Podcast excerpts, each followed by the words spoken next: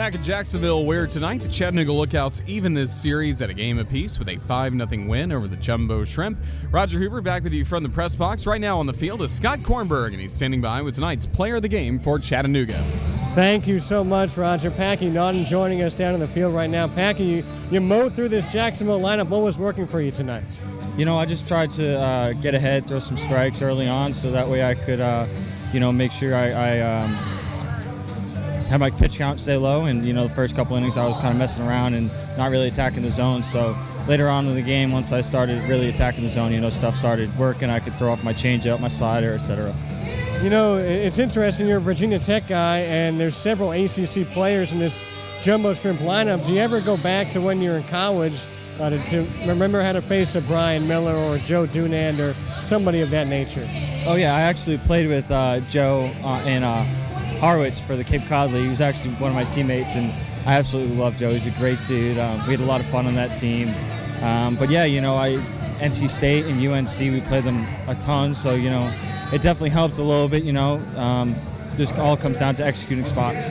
Last question for you, Packy. I know you're a big Red Sox fan growing up. Are the Reds uh, a little bit more normal for you now at this stage of your career? Oh yeah, definitely. You know, uh, at this point it's all business, and you know I'm trying to get outs and you know make my way to the big leagues. So I don't care if it's for the Red Sox, Yankees, Blue Jays, Marlins, Reds, you know whoever it is. You know I'm just trying to do my best out there and get our team a win. Packy, thank you so much. Thank you very much. Packy Naughton, let's send it back upstairs to Roger. All right. Thank you, Scott Kornberg. Thank you, Packy Naughton, for joining us on the field.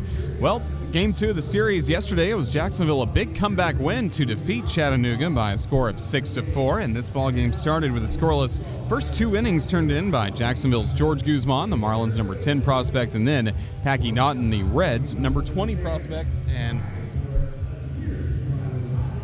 Packy Naughton would also go on the mound for Chattanooga. And again, his first two innings were scoreless before. The Lookouts were able to build him the lead. Michael Beltre in the top of the third inning drew a leadoff walk, and Naughton helped his own cause. He had a good sacrifice bunt, but Beltre in scoring position, and eventually he got to third base on foul pop out or in a wild pitch. So he would be able to bring in the first run of the game. It was TJ Friedl at the plate, and here's how the Lookouts scored their first run. Really great on either side. It could have gone either way, the 1 1. Fastball inside. Caroms off the catcher. Chavez all the way to the bas- backstop, and Beltre scores from third. Rodriguez goes to second, and Chattanooga takes a 1 0 lead here in the top of the third inning. Scott Kornberg on the call as the Lookouts made a 1 0 lead at that point. Then it was Jose Siri to the plate, and Jose Siri would have a big night at the dish for Chattanooga. 2 2. Into the air, pretty deep to left. Garrett going back on the warning track near the wall, runs out of room. It's out of here. Jose Siri pops a two run homer, and Chattanooga has a 3 0 lead here in the top of the third. Big home run for Jose Siri. After that, Guzman settled in a little bit. He would set down actually the next seven batters in a row, working a perfect fourth and fifth inning for Jacksonville. But in the sixth inning, TJ Friedl started the inning with a single. Next to the plate, Jose Siri. 2 2 is swung on and driven high into left, backing up on this Garrett. He's back to the warning track right up against the wall where he'll reach up, but this one is just over the wall and gone. Jose Siri, for the second time tonight, collects a two run homer against George Guzman. Now it's a 5 0 Lookouts lead, top of the sixth inning.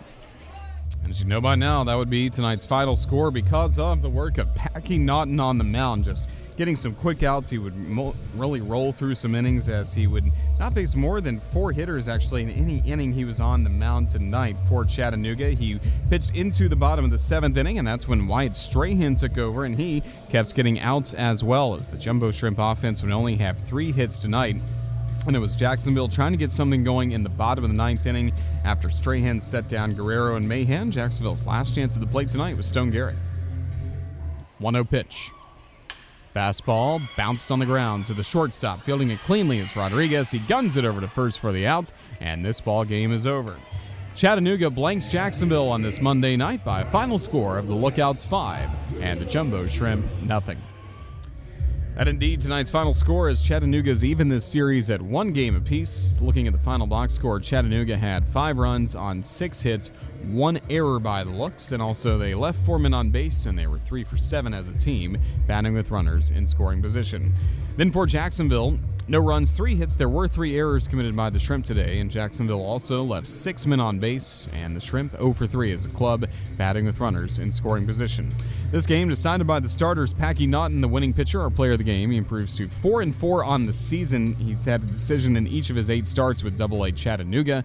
Six and two thirds innings for him today. He only allowed two hits, no runs, two walks, seven strikeouts for Naughton on the mound. Then for George Guzman, he takes the loss. He falls to 4 and 8 this season. Six innings of work. He allowed five runs, all earned on five hits, two walks, seven strikeouts. Brett Graves worked two scoreless innings for the Shrimp. And then how about Vincenzo Aiello, just up with the ball club today? He worked a scoreless inning for Jacksonville on the mound. Time of the ball game.